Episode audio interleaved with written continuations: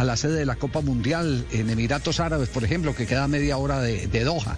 Si eh, ese, ese tema así, esa referencia geográfica, eh, como nos la contaron, se da, eso nos lleva a pensar que debe ser una selección que está clasificada al Mundial la que le interesaría jugar con Colombia.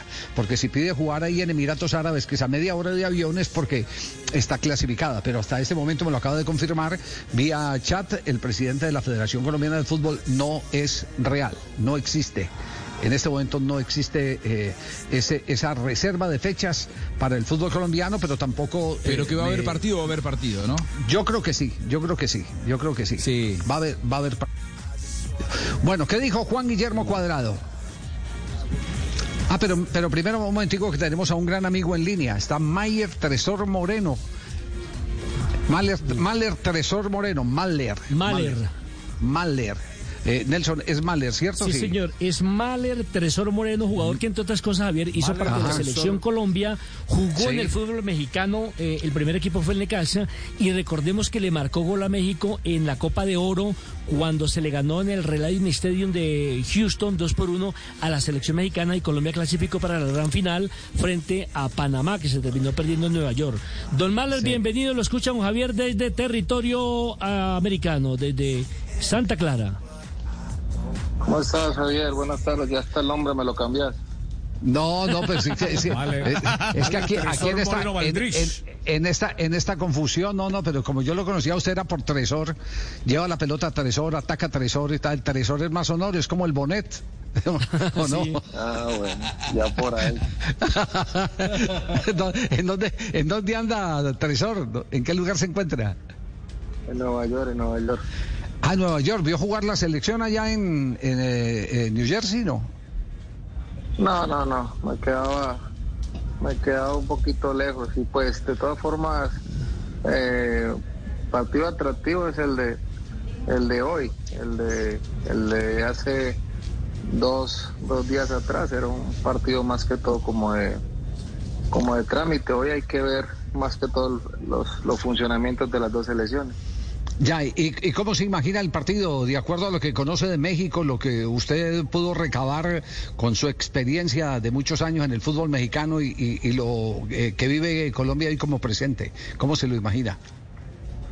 va a ser un partido donde México lastimosamente no puede tener a, como a todos sus como a todas sus figuras o a todas las, a todos los jugadores que de una u otra manera vienen vienen actuando de de manera titular, pero es un partido que, México tiene que tratar de cerrarlo bien, va a ser un partido de, de un, esperemos, eh, un, alto nivel físico, un alto nivel físico y por ende eh, que Colombia pueda tratar de, imponer condiciones y de tratar de, pasar de defensa a ataque eh, en el mayor la menor cantidad de toques posibles.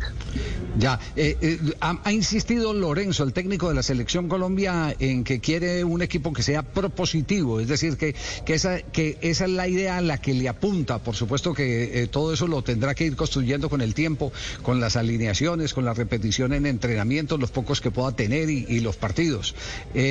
México, tal cual como está, ¿va a ser también propositivo o cree que México va a ser más especulativo y respondón?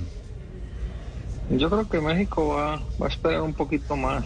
Eh, de todas formas, ellos tienen claro que, la idea fundamental es, es no perder, porque hacía rato no ganaban, hacía rato no tenía la, posibilidad de, sacar un buen un resultado positivo, el 1-0 que sacaron contra, contra Perú en, los últimos minutos y obviamente eh, teniendo en cuenta que que Colombia también está en ese mismo, en ese mismo proceso. Pero para que Colombia pueda, pueda hacer transiciones rápidas, necesita jugadores que, estén ese mismo, sobre esa misma idea. Porque si no, vamos a, vamos a seguir igual, eh, tratando de llegar en 6, 7, hasta 10 toques a, a portería contraria, sabiendo que las demás elecciones llegan en un mínimo de 3, 4 toques. Ya, eh, esa es la transformación, el reto que debe tener el técnico de Colombia entonces, eh, eh, nivelarnos en ese sentido.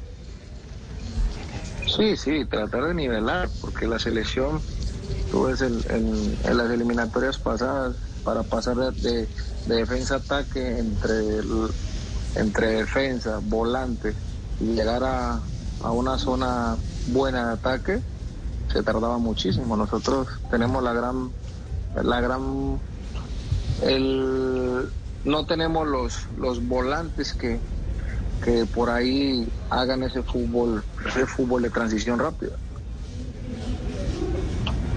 Eh, Mahler, ¿está usted de acuerdo con que la base de la selección para las próximas eliminatorias la haya comenzado el técnico con los históricos y no de pronto con esta renovación que todo el mundo estaba pidiendo a la brava y así rapidito?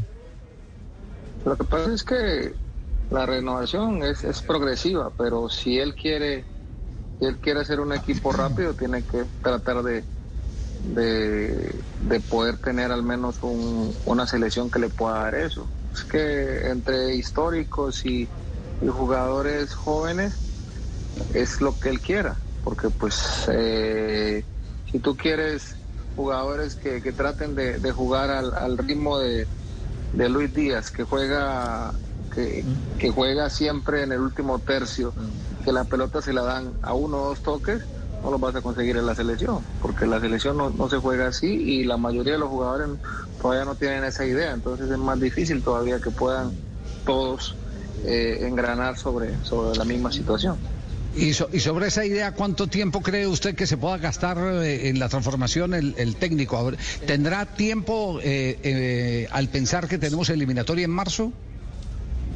No, no es tanto el, tiempo, porque tiempo no hay, Javier, pero el, el, detalle aquí es que tiene que, si tiene una buena cantidad de jugadores que están en Europa, pues tienen que tratar, y los que están en, en, Colombia tienen que tratar de, ser un poco ecuánime eh, en el sentido de que nosotros ya sabemos que con los jugadores que, que tuvimos la eliminatoria pasada, las transiciones de defensa-ataque de la selección eran muy lentas.